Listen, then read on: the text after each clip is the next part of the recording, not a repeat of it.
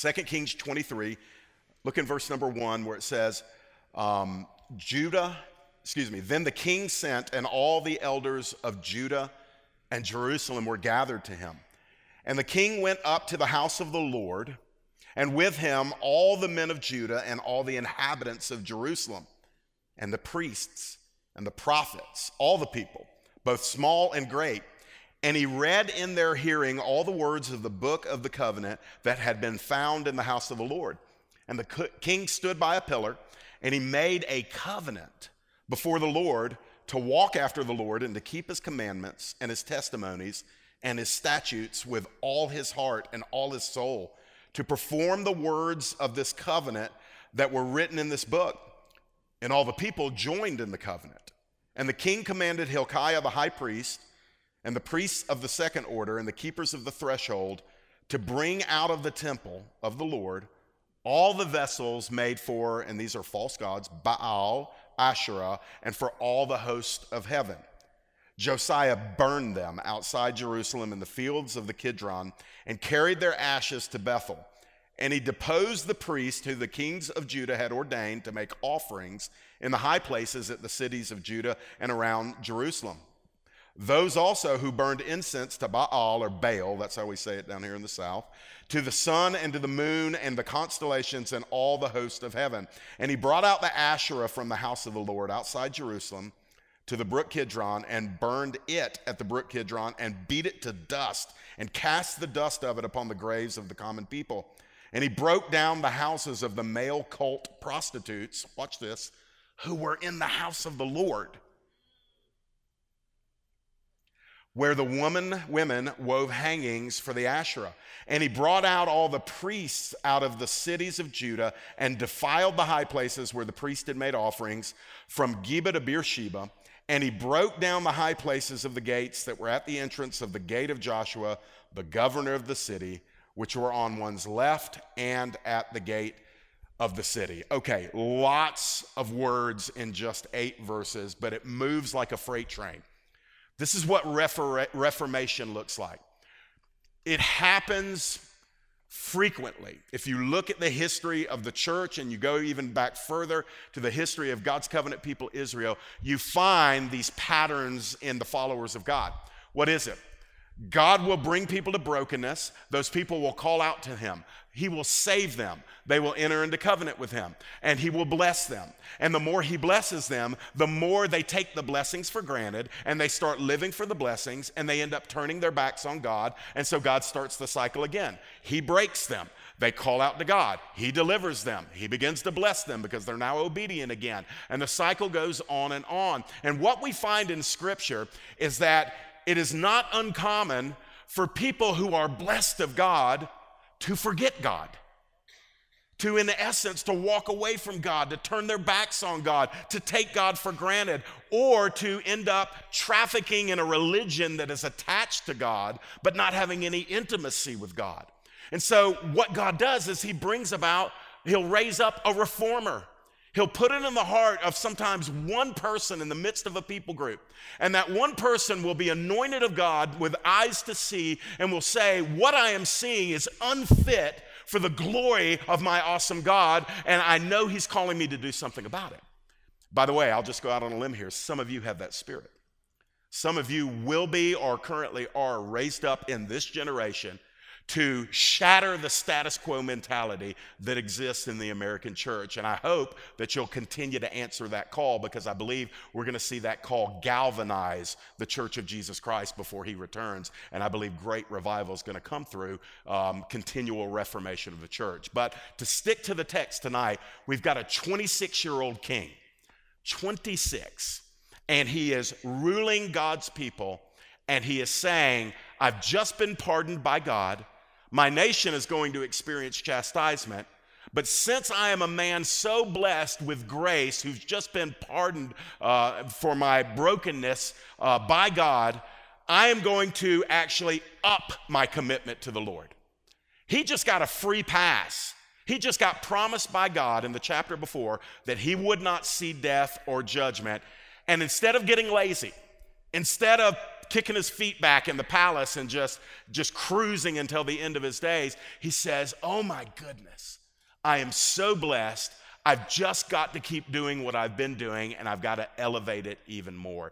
And so, this is where we see Israel go through the beginning stages of what I'm calling a deep cleanse. It's exactly what the church needs today. So let's learn from what we see in Josiah's example, and let's see if we can't maybe get that stirring in us that we could be the people, and this can be the generation that says no to all of the substitutes that pass for intimacy with God or service unto God or glory unto God. Let's see if we can't just sense the stirring of the Holy Spirit moving among us so that we might have that same kind of ministry as jo- uh, Josiah. So look with me back up in verses 1 through 3, and let's just start there with Josiah's clear commitment to a new direction. We're going to see a clear commitment to a new direction here. And the first thing he did is he established unity among the people. Look in verses 1 and 2. It says that Josiah sent, and look who he gathers all of the elders of Judah. So he got all of the leaders, all of the social leaders, all the civic leaders uh, of Judah and Jerusalem. They gathered to him. And the king went up to the house of the Lord, and with him all the men of Judah and all the inhabitants of Jerusalem, the priests, the prophets, the people, small and great. So I want you to get the picture in your mind.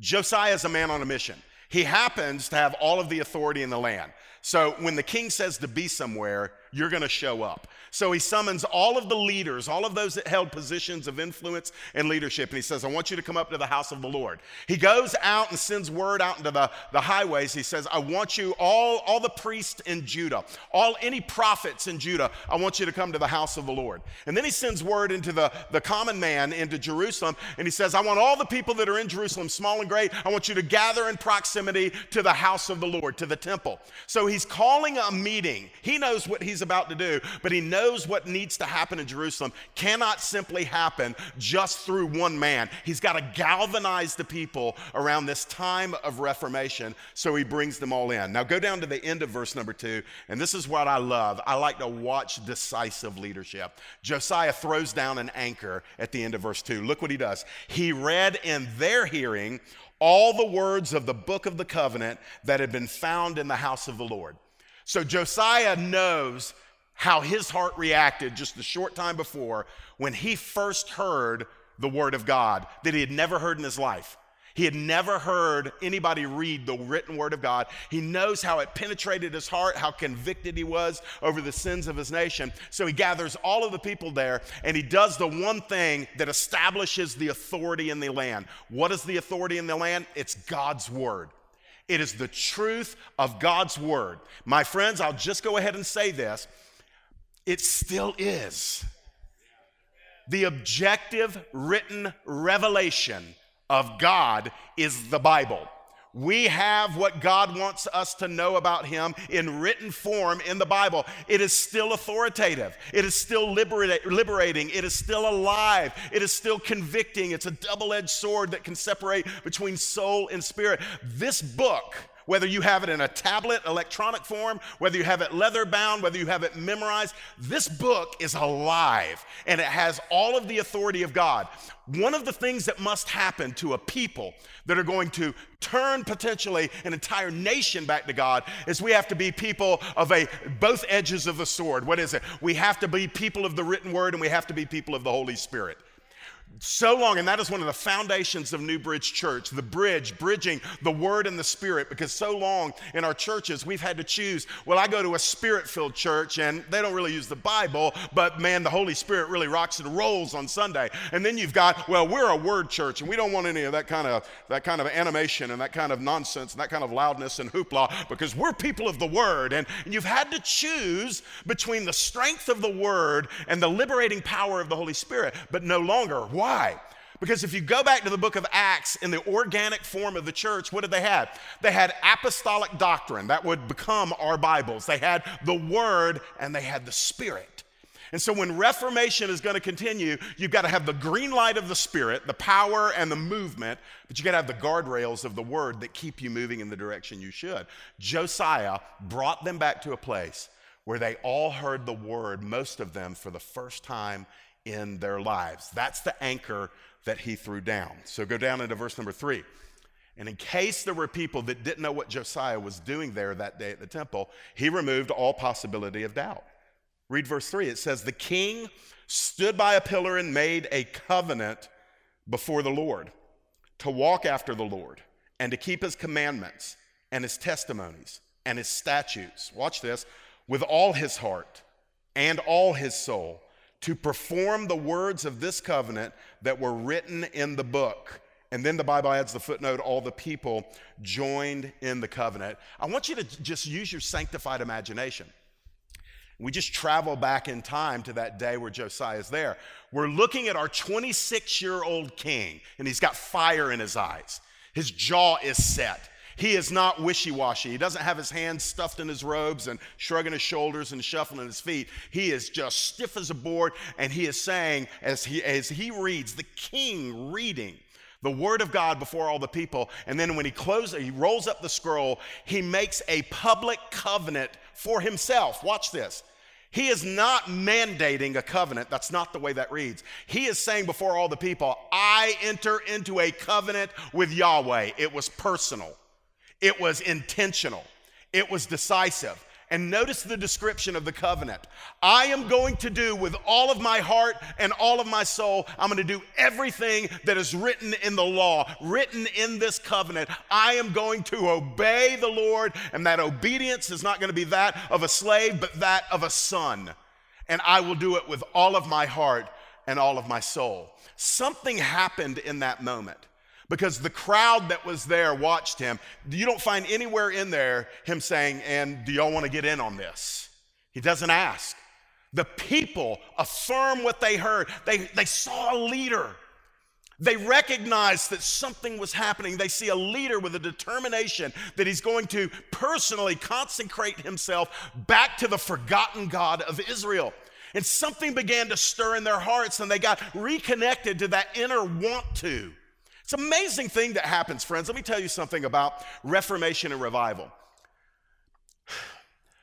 There is within, I'm going to say all believers, if a truly born again believer is, is, is living right now, there's something within her, something within him that really wants God's best. They want to see God glorified. They want to see the power of God. They want to see the blessing of God. They want to experience the holiness of God. They want to see the miracles of God. They want to honor the word of God. There's something within them. But because we can live so long in a culture or in a church setting that is dormant and hibernated, and status quo and humdrum and getting by, and it's all artificial and external and superficial, people that are entrenched in that kind of expression of the kingdom, they just kind of they kind of assimilate into it. They kind of lower the bar. They, they, they, there's that light that is burning in them when they first got saved, and eventually they realize, oh, nobody else feels like this. I guess, I guess I need to acclimate to them. So they just kind of get in the soup. And it's like Goldilocks porridge, it's just kind of lukewarm. But when a reformer steps up, when God raises somebody up in a generation, and it's amazing to me, don't get mad if you've got the silver hair.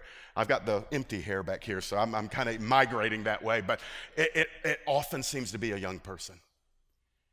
It often seems to be somebody young who has not given in, who has not given up, who has not acquiesced to the, the, the room temperature climate among the people of God. And that young person will stand up, and Josiah was 26, and he just galvanizes this whole nation to the extent that all of the priests, all of the prophets, all of the leaders, the elders, and all of the people said, We're going to make a covenant with Yahweh too.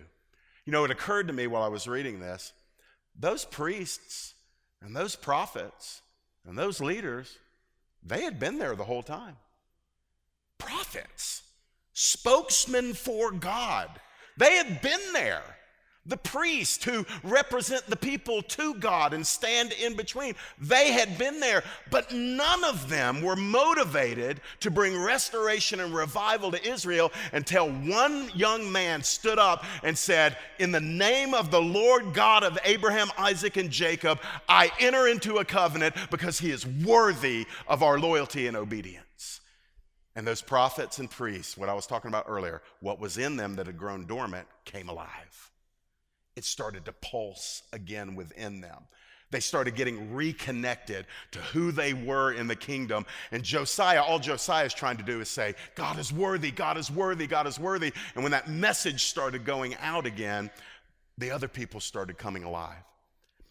I believe if you and I will live that and risk it, that we'll, we'll be willing to be maybe the, the radical, the weirdo at work.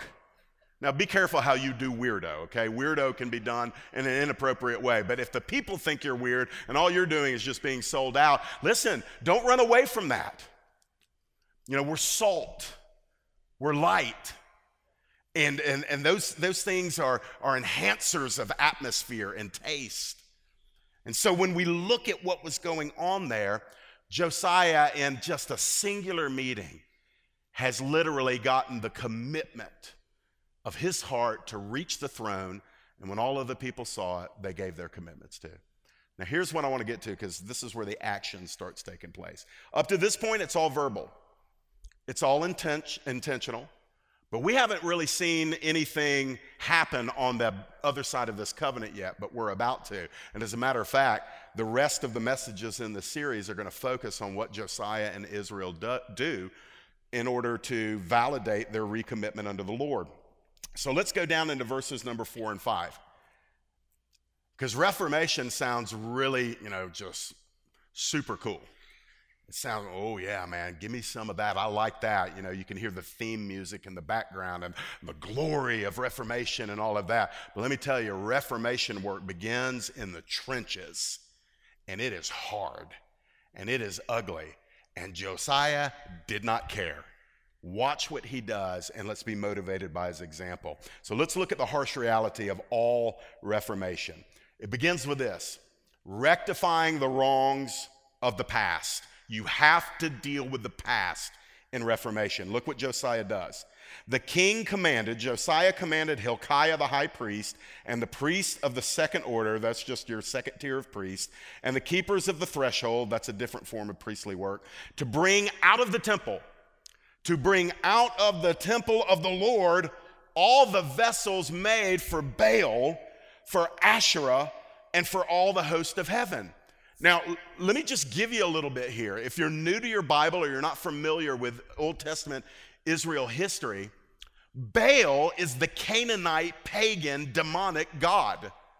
Asherah is just another form of the same thing. Literally, in the Canaanite religion, Asherah was seen sometimes as the sister of Baal, sometimes as the wife of Baal, sometimes both. And so it's all demonic. These are not obviously real deities, but they are demonically originated, demonically sourced, and demonically empowered. And notice this the worship of these pagan deities was happening in the temple of God in Solomon's temple. The beautiful temple where the glory cloud once moved in and knocked everybody out and the priest couldn't minister. It was that temple, the temple that was built for the glory of Yahweh, had in 57 years of terrible leadership become a place where you could go and worship the very enemy gods of Israel. That's what happens when a generation loses the word, when you lose the word, you lose your spiritual bearings. And what happens is when you lose the guardrails and the directional compass of God's word, inevitably, if a people group loses that for a certain amount of time, they will end up chasing their own gods. They will go their own way. They will cultivate gods that suit them. Now, we live in a sophisticated society. We don't, we don't set up or erect temples and, and fill them with all sorts of props and all this stuff that they were doing. We just drive our gods or live in our gods or, you know, uh, wear our gods or, or cosmeticize our gods to enhance our gods. And, and we do all sorts of things. We've got all sorts of different gods that we worship in this world. And it can happen to any group that loses their bearings off of the Word of God and away from the Spirit of God. Maybe you don't get the vibe of what was going on. L- let me ask you how you would have felt tonight if you walked in the doors of this auditorium, this sanctuary, and right over here, we just had a little Hindu altar. Just a little Hindu altar. And over here, we had um, a six and a half foot bronze statue of the Buddha, and we had incense flowing up. And then right in the middle, we had an Islamic prayer rug. How would that, how would, how would you feel about that? What would that do to you internally, spiritually? Well, let me tell you, and I, I, don't mean to be offensive if, if, if, people are here and you're visiting, you're exploring Christianity, and those that happens to be your background, but let me just be very clear. Um, Christianity is an exclusive faith. It, it, it does not incorporate all other belief systems. I'm sorry, but if we're being honest, neither does Islam. I remember one time I was on the radio with Neil Boortz, and I was saying something. I, I don't know how I got on the show, and I mentioned that we had uh, missionaries in the Middle East at that time, and he got so mad at me.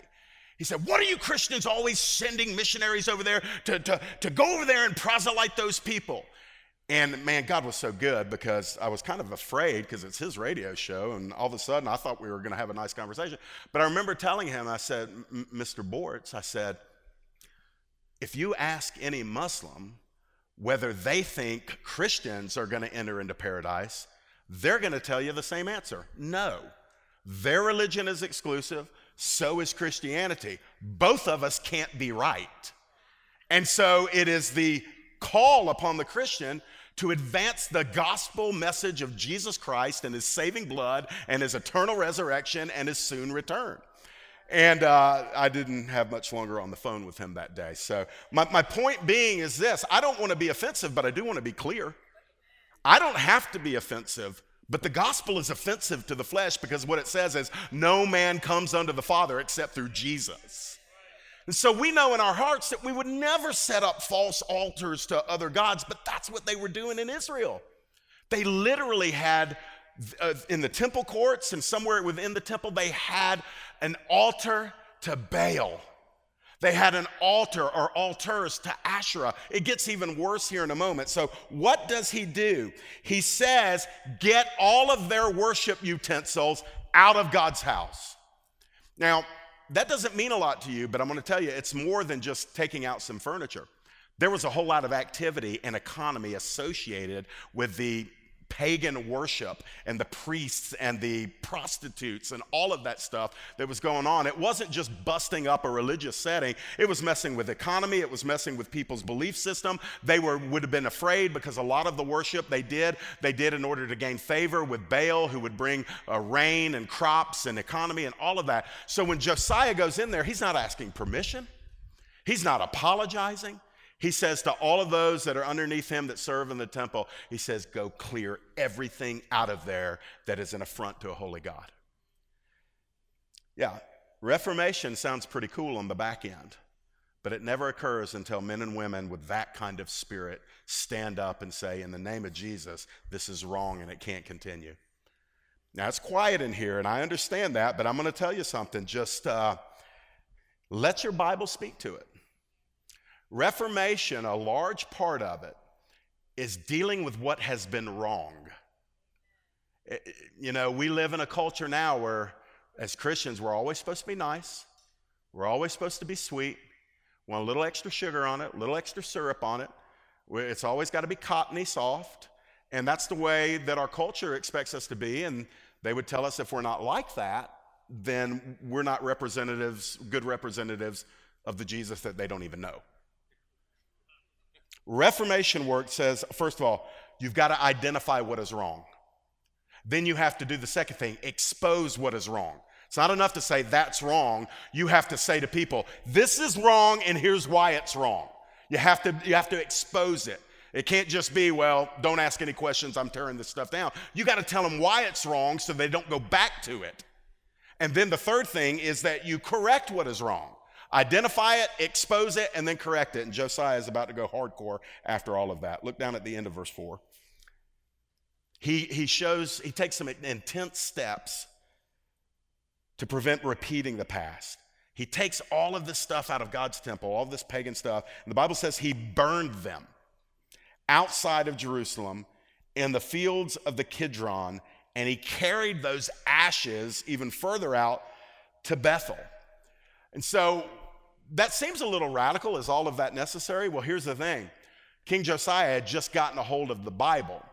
And somewhere back in that Torah, he found these words that are in our Bible in the Old Testament, in Deuteronomy chapter 7 and Deuteronomy chapter 12, that God actually said this was going to happen. He says, When you see their pagan gods, you need to destroy them and you need to burn them with fire.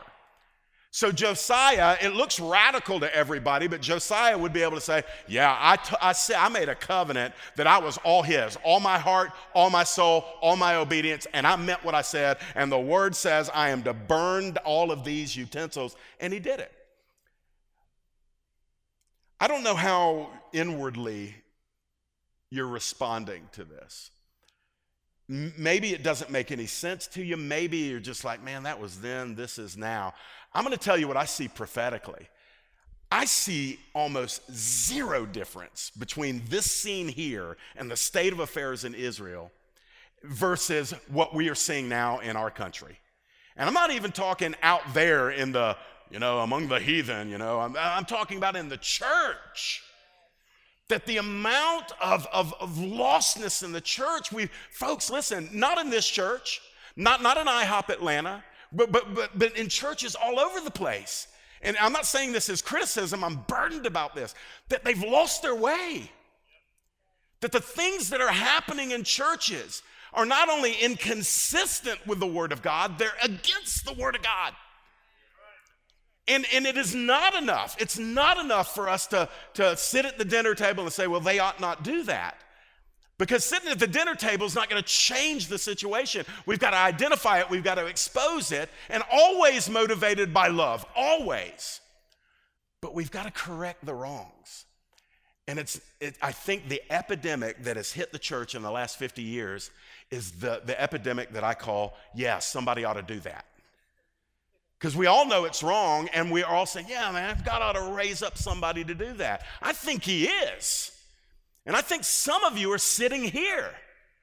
And, and I believe that when the church galvanizes around the holiness of God and in our love for Him, we're not, we don't obey Him because we're afraid of my, what might happen if we don't.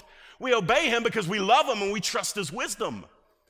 And so, in, in going after Him, we see these things are wrong. And so, Josiah just made it impossible for the people of his generation to go back and do what they had been doing in the temple. He, he literally burned those things so desperately with heat that they were able to just pound them into fine dust.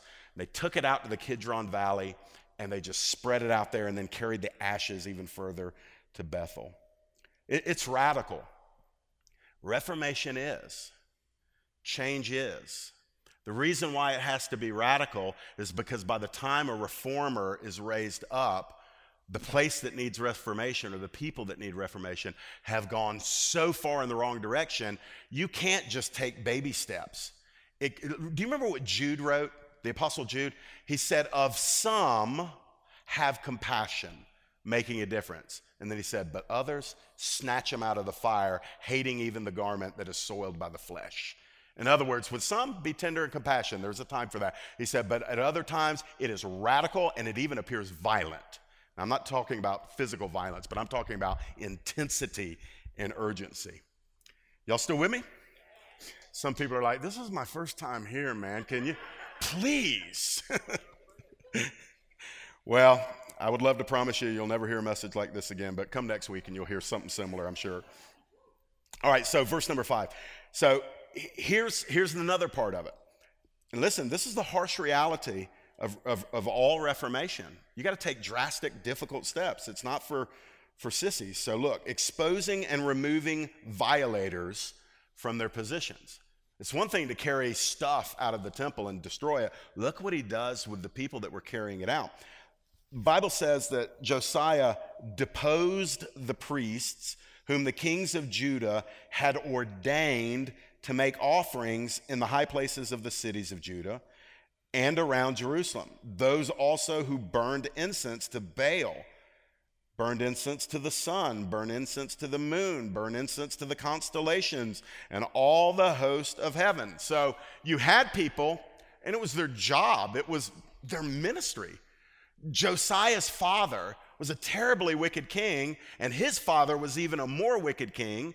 And these men had taken from the tribe of Levi, the priestly tribe in Israel, and they said, Hey, what you've been doing and what your fathers have been doing for the God of Israel, I want you to take that same song and dance. I want you to come with me, come over here. I know you've never seen one of these before, but this is an altar to Baal. And I want you to do everything that you've been doing for God, I want you to do it for Baal. And that's your job, and that's going to be your son's job and your grandson's job, and so on. And they literally took from the priestly tribe and made them priests of the false gods. I mean, it's just, it blows my mind. I don't know if I'm just kind of weird on this or not, but I just, I'm mind blown by this. I'm like, man, these are God's people. How did that happen? Evil leadership, ungodly leadership. I forget the fellow's name, his old timer, he's gone now. Ed, Edmund something, I think he said, the only thing it takes for evil to prosper is for good men to do nothing. And that's what had happened in Israel. And when that happened, and then evil men came about and they did her- terrible things. But notice this. So it wasn't just Baal, it wasn't just Asherah that we'll talk about in a minute, but it was all of this astrological. They call it New Age now. It's not new, man. This stuff's been around forever. All that they're, they're worshiping the sun, they're worshiping the astrological movements of, of of all the stellar stuff or celestial stuff, and, and, and then the paganism, the, the host of heaven. So it's just a train wreck. It's just a train wreck. And Josiah is just, he's just stepping into this, and he's like, oh, we're going to deal with this. We're going to deal with it. I, I love the fact that he is seen only in the state of focus, intensity, and decisiveness. Can, can I just give you something? I believe the best of times that the church has ever seen on this continent are going to be offered to us. I am believing God strongly for a great awakening that will dwarf previous awakenings in the world. I'm believing God for that. I'm believing that we're going to see healings, deliverances, salvations, at, an, at a level that we have never seen, that it won't even feel like ministry. It will just come off of us in a naturally supernatural way. I know that the Lord is going to offer that to us. But I also believe that hell is going to fight that with every resource it has. So you've got this, this collision that is going to be amped up in a greater level, the birth pangs that are coming. And there's going to be the best of God being poured out on the church and the worst of hell being poured out against the church. And let me just say something here. We must have decisive, intense, committed, unapologetic leaders in place to help the church become who she must be. I'm not, I'm not saying we need it when that happens, I'm saying we need that right now. We've got to have it before all of that breaks loose. And so every now and then, and I, I, I am so feeling this right now. I, I, believe there's a reason why God has given this, this new merged assembly four pastors, because not a single one of us is enough to be able to lead this assembly into what God has for it. We're, we're, we're different men, but we all share one thing. We are so serious about the glory of God in our generation. And there are going to be times where your leaders and your pastors, and even those that may not hold a position, but they're, they're influencers in the assembly, they're, they just got their minds made up about what God wants to do. And so we're going to press into that, but I'm going to tell you something. I want it to be contagious. I don't want it just to be on a church property. I'm talking about wherever we go. We need the spirit of Josiah and his great grandfather Hezekiah, who was also a reformer. We need that. And there's nobody in this house that is disqualified for that. If you want that, go after that. God's not up there saying, I don't think so. His eyes are running out to, to, and fro throughout the whole earth, looking for the one whose heart is perfect for him so he can show himself strong on their behalf. God's not up there holding back, man. There's just not enough candidates down here that want it. So I believe that pulse has got to start getting in the DNA of us. So let's get down to the very last. I'm, I'm just going to go a few more minutes. Famous last words, but I'm going to try my best. Let me slow down. Hold on. Look at Josiah's radical follow through.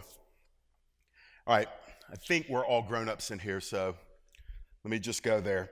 Pornographic images eradicated. They did not have video, they did not have the internet, they did not have magazines, but they had pornography. It's not a new problem. What am I talking about? The Bible says that Josiah brought out the Asherah from the house of the Lord outside Jerusalem to the brook Kidron and burned it at the brook Kidron and beat it to dust and cast the dust of it upon the graves of the common people. So this isn't overly apparent just in the verses, but if you study the false, the worship of the false god Asherah, Astarte, it is a pagan god. And involved in the worship of, of this pagan goddess was all sorts of terrible immorality. I'm going to keep it G rated here, but you really couldn't worship this goddess well um, and not give your body away to somebody. And so, in order to mark the places where this kind of activity took place, it's, it's kind of gross, but I'm just going to trust you with it. They would, they would place these wooden poles that were phallic symbols, and they represented uh, male sexuality.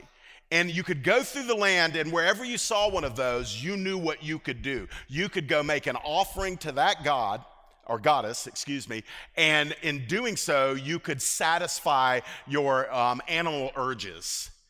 And so here's what's crazy one of those phallic symbols representing male sexuality was in the temple. Was in the temple. And beyond that, they dotted the landscape. It was so commonplace that nobody batted an eye before Josiah about having one of those erected in the temple. So Josiah says, Get it out of the temple. And later on, you'll find him saying, Anywhere we see them in the land, tear them down, burn them, grind them into dust, and cast them away in front of the eyes of all the people so they will know we are not this kind of people anymore. You see, repentance can be ugly. But man, I'm going to tell you what follows on the backside because the end of this series on Josiah ends with a party, but they can't get to the party yet. They can't get to the Passover yet. They have to do this thorough cleansing. So, verse 7 and 8 not only the pornographic images were eradicated, but the places of sin were destroyed. So it says here, now look, I mean, this is just grievous. He broke down the houses of the male cult prostitutes who were in the house of the Lord. I'm almost getting mad all over again. I mean, I'm not, it's just incredible to me. It's the temple, folks.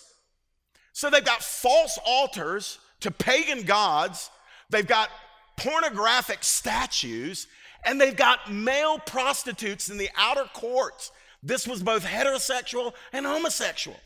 And their, their little tents are out in the outer court. And all of this horrific sexual activity is going on in God's house. Nobody noticed. Nobody blushed. Nobody was bothered until God raised up Josiah. And so, what did he do? He said, Get all of those tents and listen, the, the, the word, it says male prostitutes, the word is sodomites. He says, get them out of the temple court. That is how seriously Josiah projected new holiness to a land that had lost their way. It goes on to say there that he went out and defiled the other places in the land. It's funny, even these pagan worship sites had a sense of sanctification in the minds of the worshipers. So Josiah said, Oh, you, are going you're going to plant some pagan worship sites? Well, I know how to defile your pagan worship site. And so you're going to find him going and digging up graves and burning bones and spreading the. So all these pagans are saying, What have you done to our worship altar? It's amazing that they were bothered about him defiling their pagan worship sites and never batted an eye at what had happened over a course of time in, in God's house. And so, very last verse. So, about to shout hallelujah here because I'm just about done. And it doesn't end with anything dramatic. It just, this is a good stopping point for tonight. No partiality was shown. This is subtle, but I want you to get this. The Bible says that Josiah broke down the high places of the gates that were at the entrance of the gate of Joshua, the governor of the city. So the governor lived very near in proximity to the city gate and near his home, which he would have been completely aware of. He's the governor. He is the civic leader of that area. And near him, there were these groves, there were these um, uh, high places, these areas where the poles would be raised up and planted, the same things I was talking about earlier. And Joshua says, I, in, in essence, by his actions, he says, I don't care if it's the governor, we're taking this stuff down. It's an awesome thing when the church, when the spiritual leadership outweighs the civic leadership.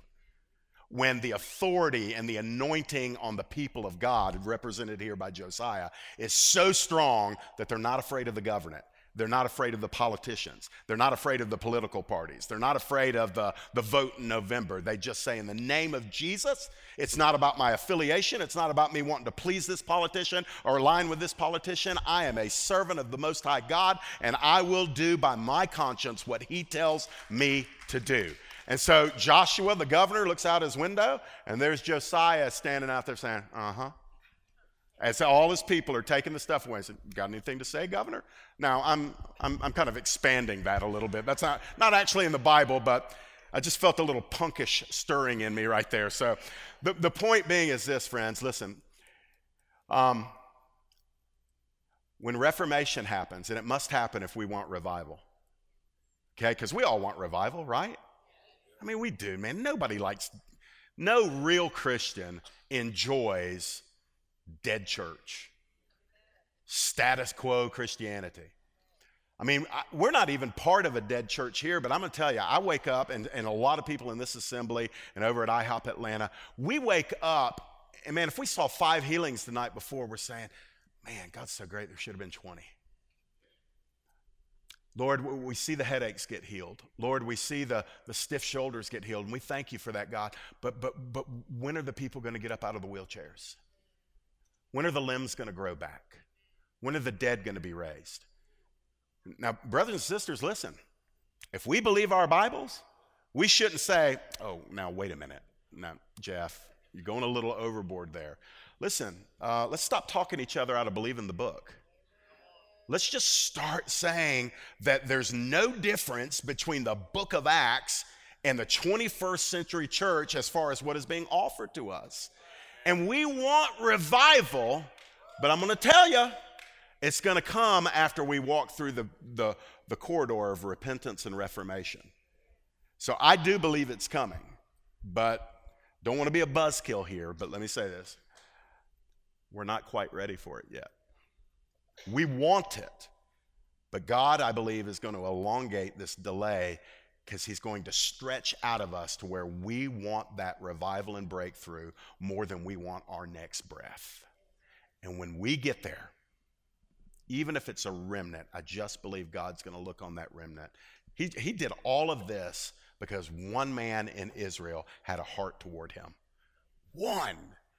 And so, my hope as your brother, as your friend, as your pastor, one of your pastors, my hope is that that spirit will find your heart and nothing will quench that flame. Let's stand together and let's pray.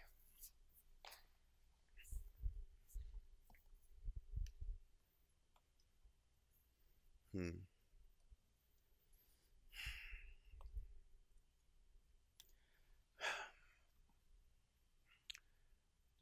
Father, forbid that talks like this will be pep rallies. Jesus, we need the substance of your lasting, abiding presence and power. I know you are so eager to impart it in its fullness, but we're not ready yet. So, God, I'm asking you to move among your people in spirit and in truth, that we will tear down our idols, that we will cleanse our temples that we will not fear man, just like Josiah didn't fear Joshua, But Lord, I am asking that you will not, in the end, withhold this glorious bursting forth of heaven on earth. I know it's going to happen. God, I pray that it'll happen in my generation. And Lord, I pray that it'll come through some of the very people listening to this right now. Stir our hearts. Don't give us rest. Lord, I pray for those that, that are just stirred in their heart because they know they were born for more. Lord, don't let that die down. Don't let the thorns choke it out.